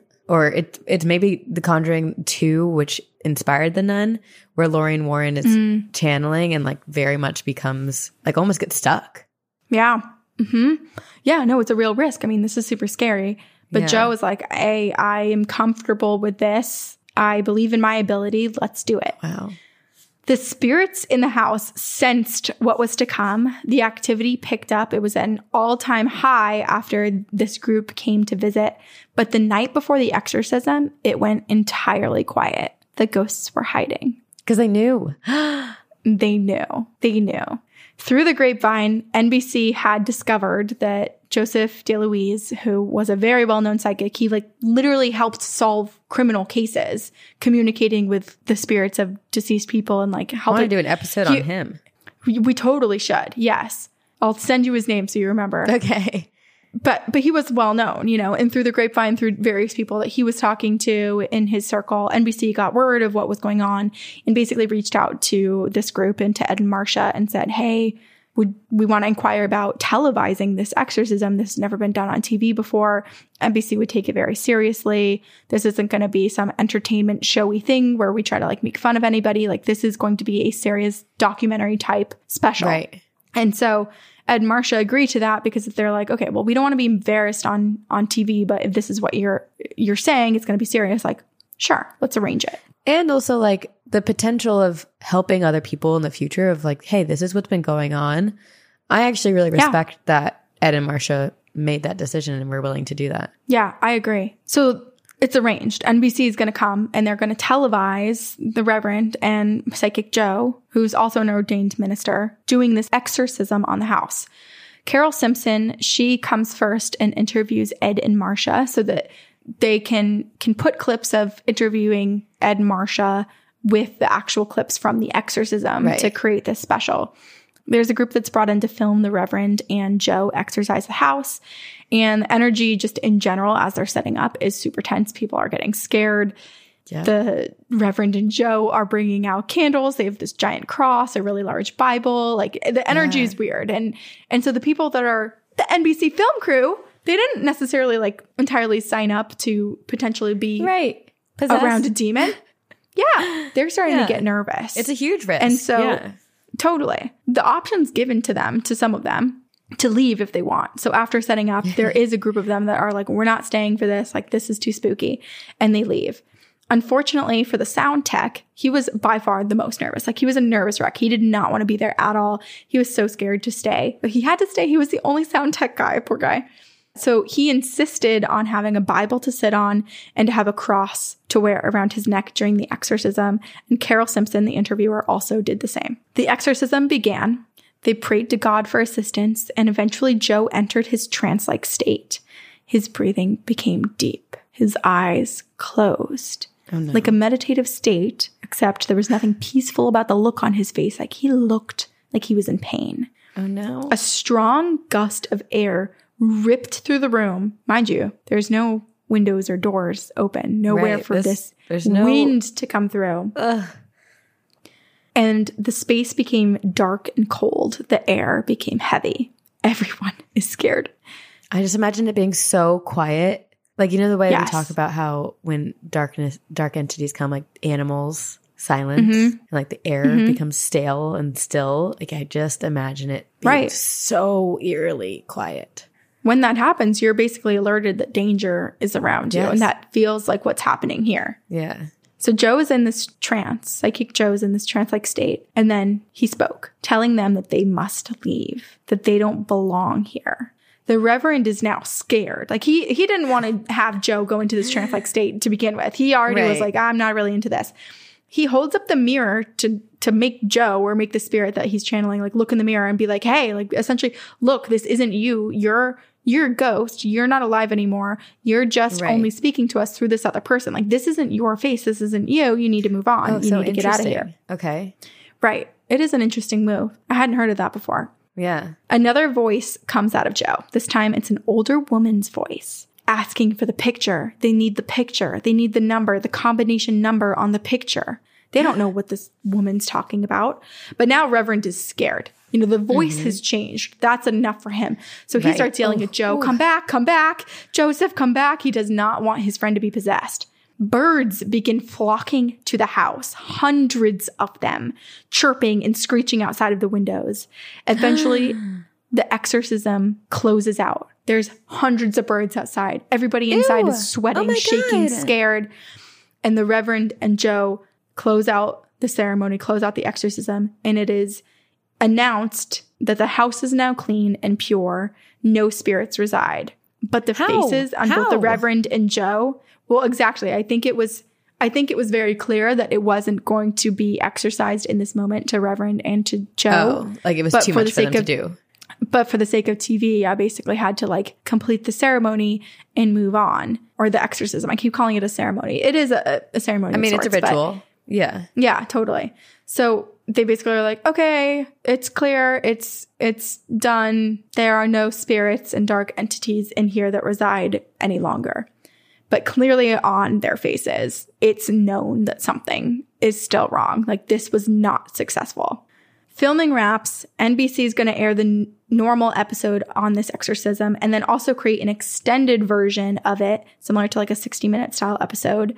And Marcia and Ed at the time had also set up their own tape recorder to record anything that happened to try to like see if they catch basically an EVP or whatever. Mm-hmm. And so that night they're in bed and they're going over the tape recordings and they hear the knocking, they hear tapping, they hear birds. And then The birds is they so hear- unsettling. Right? I know it is really creepy to have all the birds flock. All of them flock like that, which and is weird because I feel like too. Usually when there's dark things, like we were just saying, animals and birds go away. So for them to flock there Right. is so strange. It is. It goes against what you what we know to be true for, Yeah. for these types of experiences. So it's like, why are they drawn there? What's coming out? So they're listening back to this tape. Okay. And then they hear on the recording something that they hadn't heard at all while they were all sitting there. It's a child's voice calling, Mama. So that night, and Marcia are like, Holy crap, this was so crazy. What an experience. They eventually get themselves to sleep. The recorder's, you know, right next to them because they just listened to it all. Only a few hours pass and they wake up to a woman uncontrollably sobbing. They don't see her, but they oh my god, hear her. hate this. So clear. The amount of times I've gotten like full body, like intense I know. Chills because it, it's it's not even like you know where it goes from your head to your toes. It is just like everywhere. Everything. Yeah. Yes. I know, me too. I keep feeling the same exact thing. And this is something that Ed Marcia felt all the time too. They would say that like, Yeah, randomly they would just get like full body goosebumps, full body chills. They're living throughout it. the house. yeah, They are. So they wake up to this woman who is uncontrollably sobbing. So Ed grabs the tape recorder and he sneaks out of bed, intending to capture this too. So now they'll have the tapping, the rapping, the knocking, the birds, the child's voice, and then this, like more proof of the haunted house. right.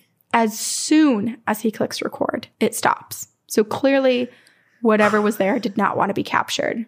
Though in the future, when the special did air, when reviewing the footage that aired on NBC, they realized that when the cameras were panning and showing the different empty rooms, there's a moment, a few frames, where the small white object is moving in this empty room. So potentially a ghost caught on Okay, camera. an orb of some sort. Yeah. But no attention was called to it because like no one noticed it. You know, like it, Right. they noticed it when watching the special back, but hmm. to everyone else it was just an empty room. Paranormal activity continued. The psychic Joseph DeLouise called actually like a month later to check in on them. Clearly, probably was like, "Hey, I understand that this wasn't successful. Like, hey, how Yeah. you doing? How's the house? Any activity?" And then after the special aired, they also had an influx of phone calls from reporters looking for an interview. Ed's ghost loving sister, April, remember she visited Memorial Day weekend and was like, Your house is mm-hmm. haunted? Like, please let me move in. She, a- after the special and all of this, the televised exorcism, she's like, Ed, you have to let me move in. Like, please, come on. This is my dream. Like, this is so fascinating. so Ed does. No. He does let her move in. She Oh, moves in with her husband and kids. She excitedly studied the activity within the house. The piano would play on its own, the chandelier would swing, and she was starting to get a sense of the spirit's personalities. And she was really excited to share these experiences with others. It's one thing to like want to experience it, but to move your family in there too. Yeah, young kids, young kids, and your eh. husband. I mean, what about like a week long sleepover? Right. Why, not just do that temporary without your kids? Like just you. Yeah. Totally. No, but they fully moved. Regularly, she would invite her friends and a large group of people over, and they would use a Ouija board. Ed and Marcia didn't know this for a long time, so it was kept from them that this was happening. Oh no. And that is when she met Henry. Ed had never told her about Henry. It had not been shared online, I, I don't believe, or on, on the television, the actual Had- names was of the ask. spirits. had the show had the possess- or exorcism aired already. I'd only watched like a 15 minute clip of it. And in what I saw, there was no mention of the Okay. people's names, the spirits' names. Right. So that's not to say that that didn't happen, but I didn't But I it. mean, these spirits are so. I mean, uh, yeah, um, I believe Yeah. Henry came through. Right. And Ed was like, I never told her Henry's name. I don't know how she Yeah. learned Henry's name. Yeah. So through the board, Henry communicated that he would never leave this house. He had no intention of leaving this house. April enjoyed it. She kind of enjoyed the spectacle of it all. She was impressing friends with the communication, with the piano playing, and mm-hmm. she welcomed it. But it began to affect her more. She began fighting with her husband. She began being disgusted with her kids. She demanded that her husband beat her kids when they were bad.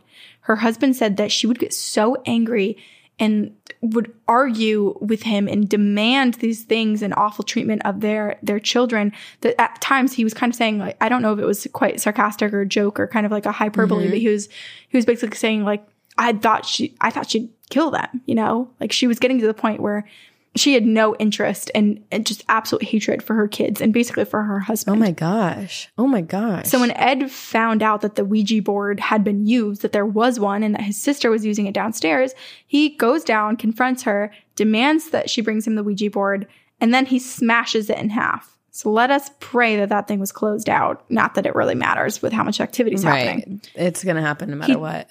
Right. Jeez. He tells, he then tells April, he's like, hey, I think you're possessed. And she's like, what do you mean? I'm not possessed. And her anger was so outright. But as she's arguing with Ed about what she was doing and how she's totally fine, April sees something. Someone. Oh, no. A face appeared behind Ed. He was shorter than Ed, his face twisted and pained, his oh, hair brown. It was Henry, the exact description that the neighbors had given Ed of Henry when Henry lived there.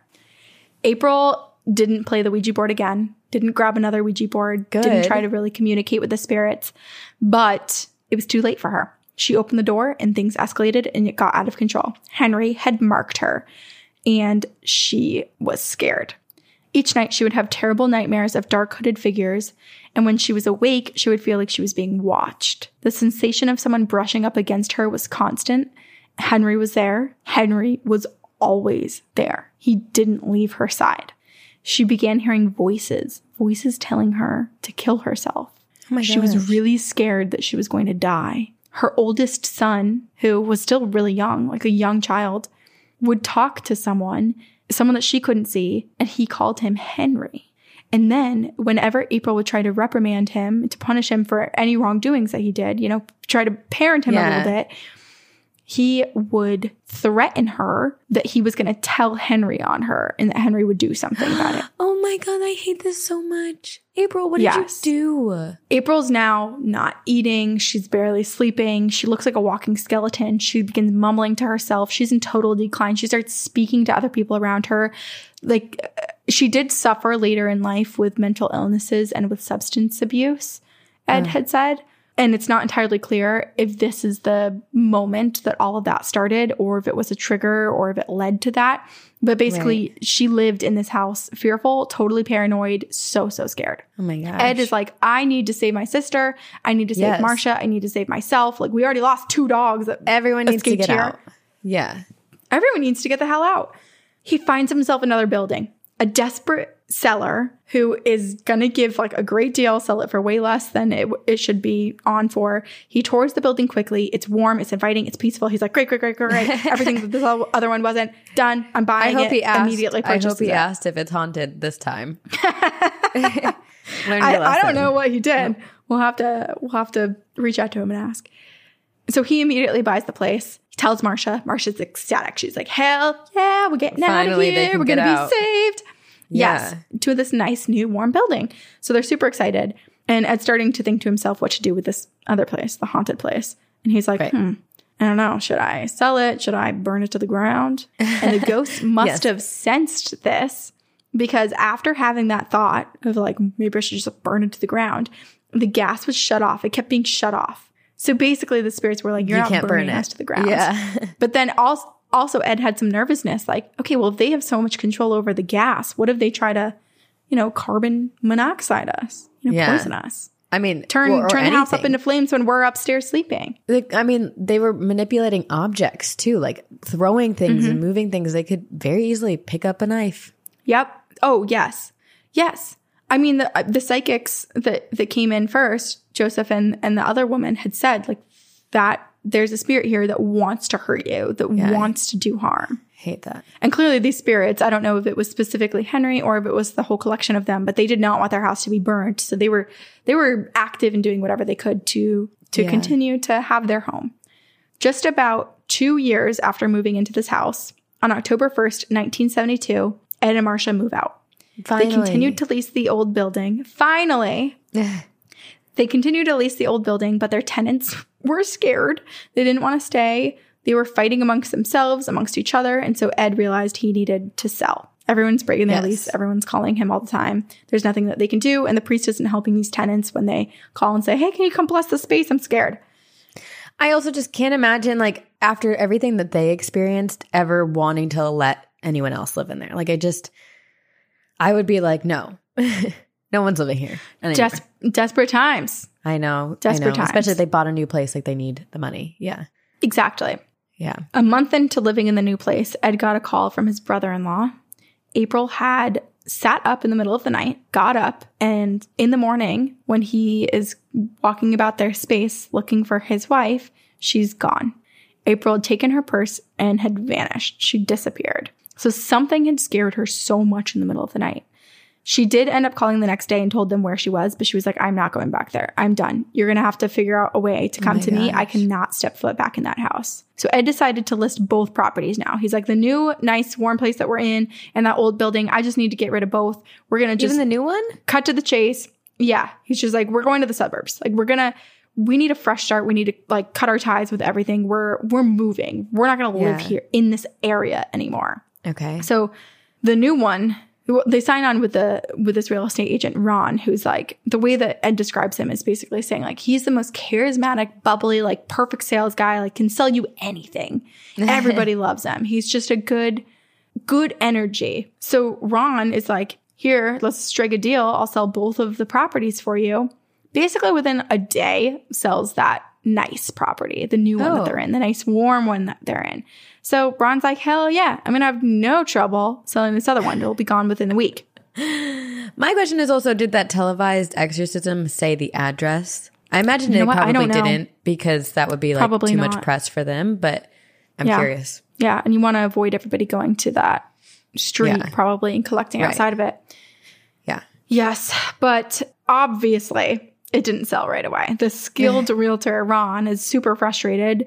I I don't remember the exact timeline, but I think it was a couple months or something that it was up, and they he'd shown it like a hundred plus times, and was like, mm-hmm. "Why is no one wanting this?"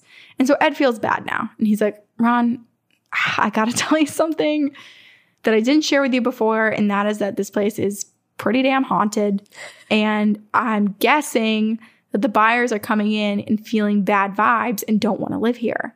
And Ron is like, What'd you say? Haunted? And Ed's like, Yeah. And Ron's like, No way. Me and my wife, we're paranormal enthusiasts. We love ghost hunting. We would freaking love to buy this place. Can I buy it from you? Which is like good for Ed because then you know it's off his hands, but it's you're passing it on to someone else who is now going to have to endure what they did. Yes. Well, Ed is like, I mean, we didn't have a good experience here. Are you sure you want this place?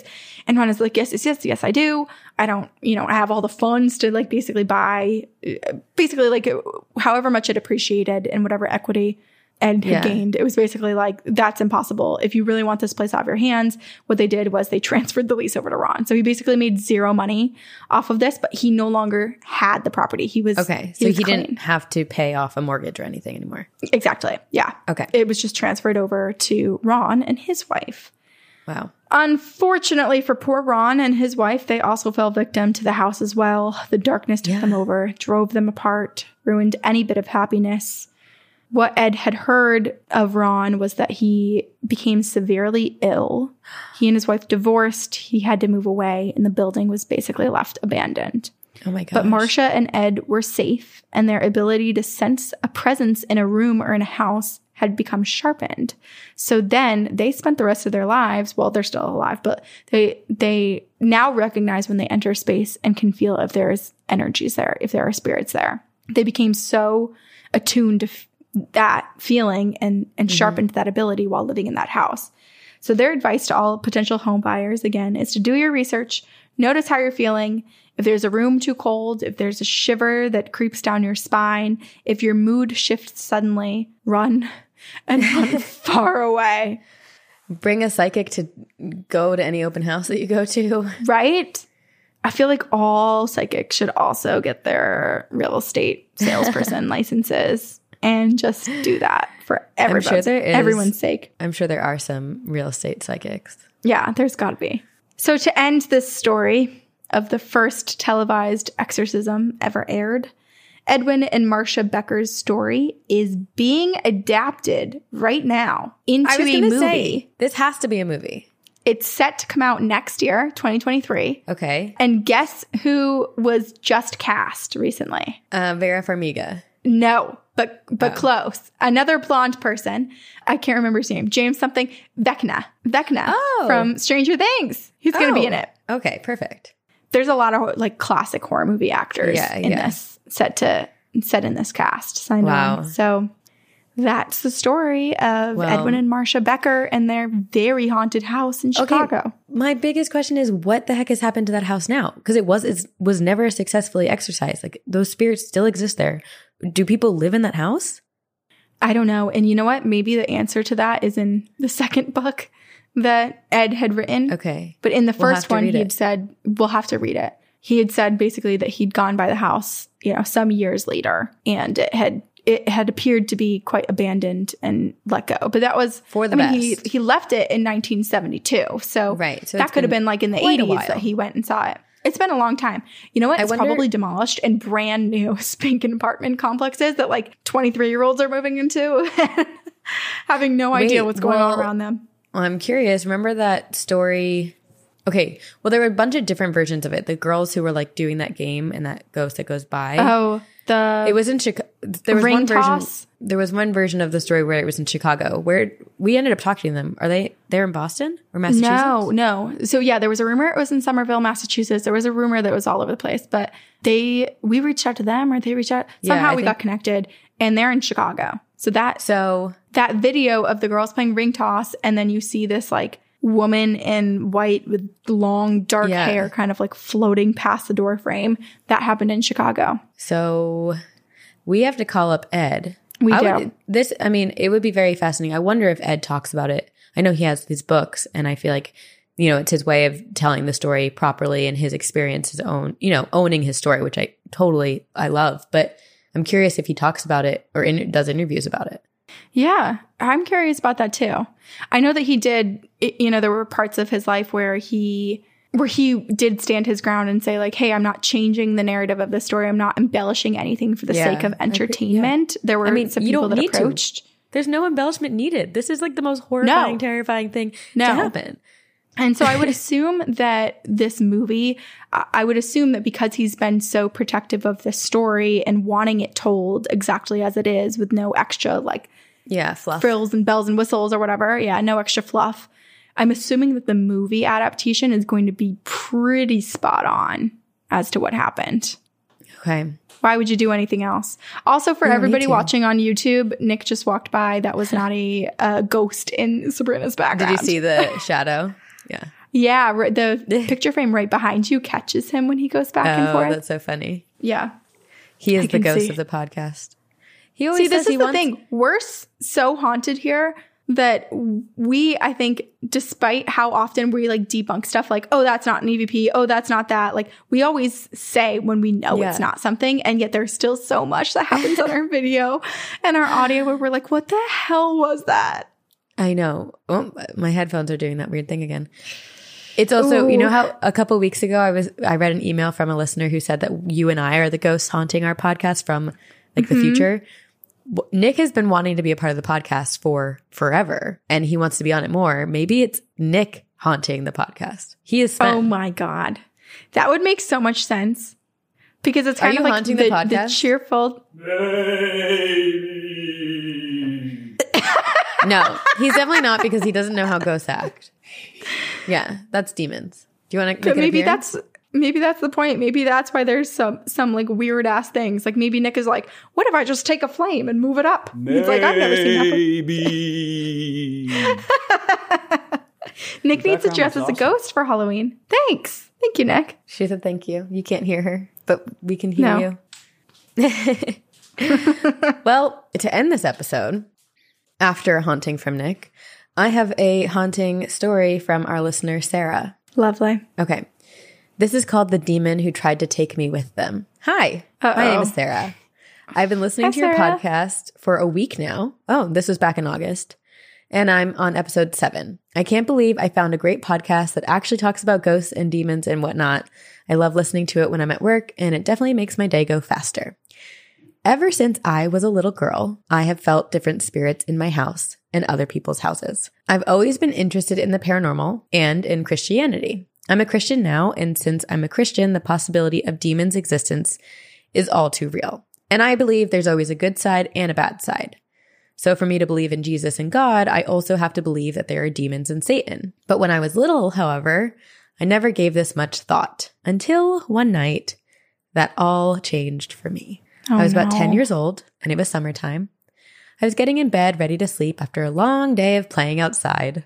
I love that. Just like the idea of like as a kid getting to bed and being like, oh gosh, I'm exhausted from a long day of I mean, playing. yeah.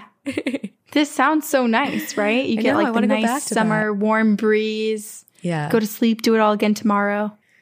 My mother also slept in my room in another bed because my father snores. So our beds are side by side, about seven feet apart from each other.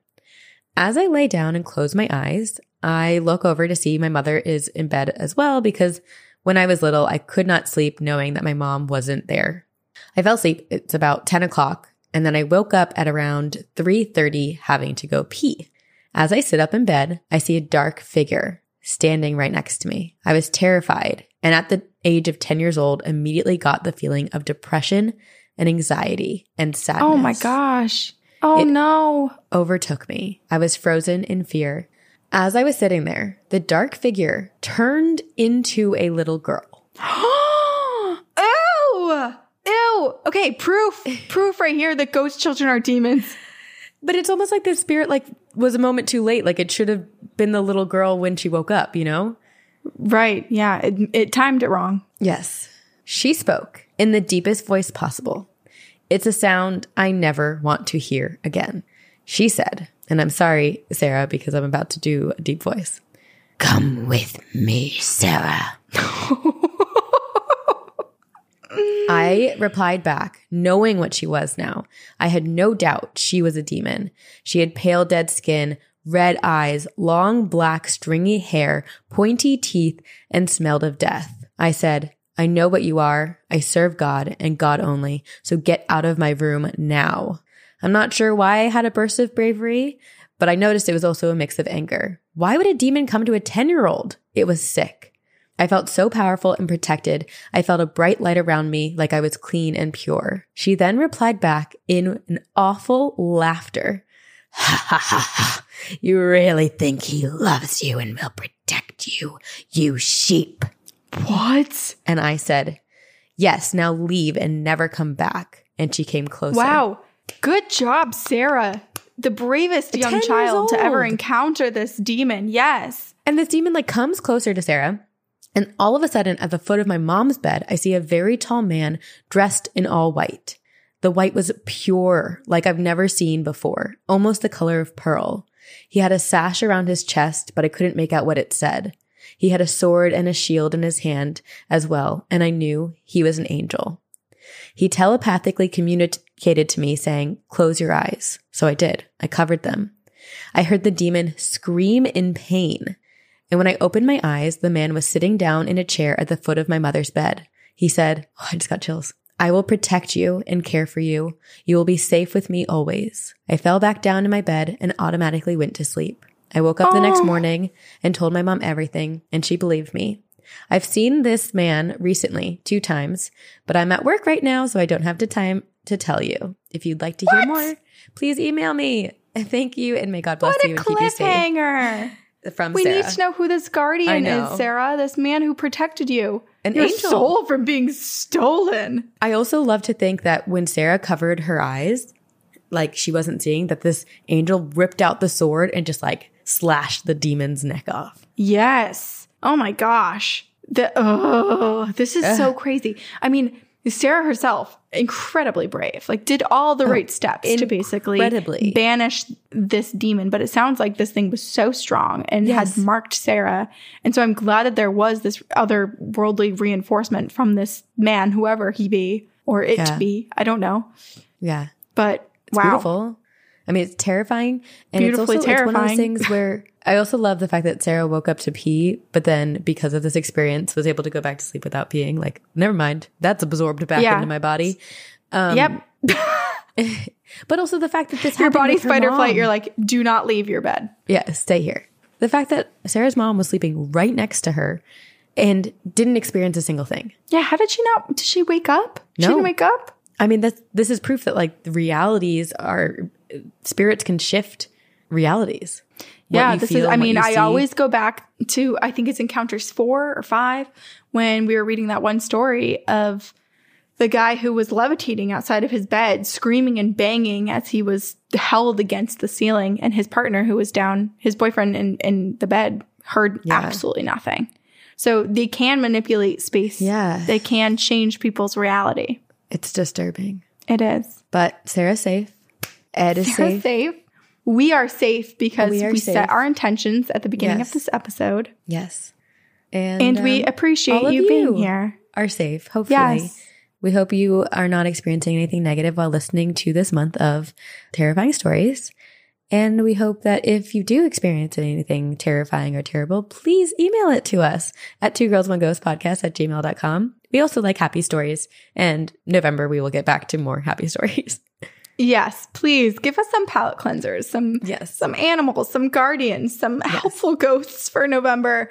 You can also make us super happy by rating and reviewing us on iTunes. Please. And you can tell everybody about us. We call it the pyramid scheme. You get lost in the TJOG Yeah. triangle, but that's real. You need to tell everyone, please. And and subscribe to Tell our them. YouTube channel, you guys. Hello, see us. Even if you don't want to watch it, just go subscribe. I don't know, make us feel good that we have more subscribers. We're almost at six point six thousand. Ooh, ooh, ooh, ooh. We're also almost at 666 Patreon members. So go check out our Patreon and oh let us get to that spooky number. And then whoever's 667 will give you a prize We should for, give the prize for getting us off that number. Oh, we should put a cap 666. on like all of our social medias and everything that like the max amount of people who can follow us. I mean, we're very far away from this, but it's 666,000. That's Yeah. our cap. Six, six, I don't want to say the number too many times. So I was thinking six times. We'll Wow, see. that'd be a lot. We'll see what we, what- yeah, that would be, wouldn't that be great? And it would be also great if we saw all these people wearing our merch. This is not ours, just ladies and tangents. But, we love merch is great. Support your po- your favorite podcasters and Yes. your podcast. Wear their merch. Join their Patreons. Rate and review them. Uh, we're just so happy to have you here too for spooky season. This is our favorite month, and so we're grateful for all of you. Whatever way that you're able to support, whether that be through all those other mediums or just by listening each week. Yeah, we appreciate you. We love you all. And thank you to our editors at Upfire Digital, Eric Foster, Aiden Manning, Max Lodian, the entire team. Thank you for being here with us. And we will see you on the other side. Very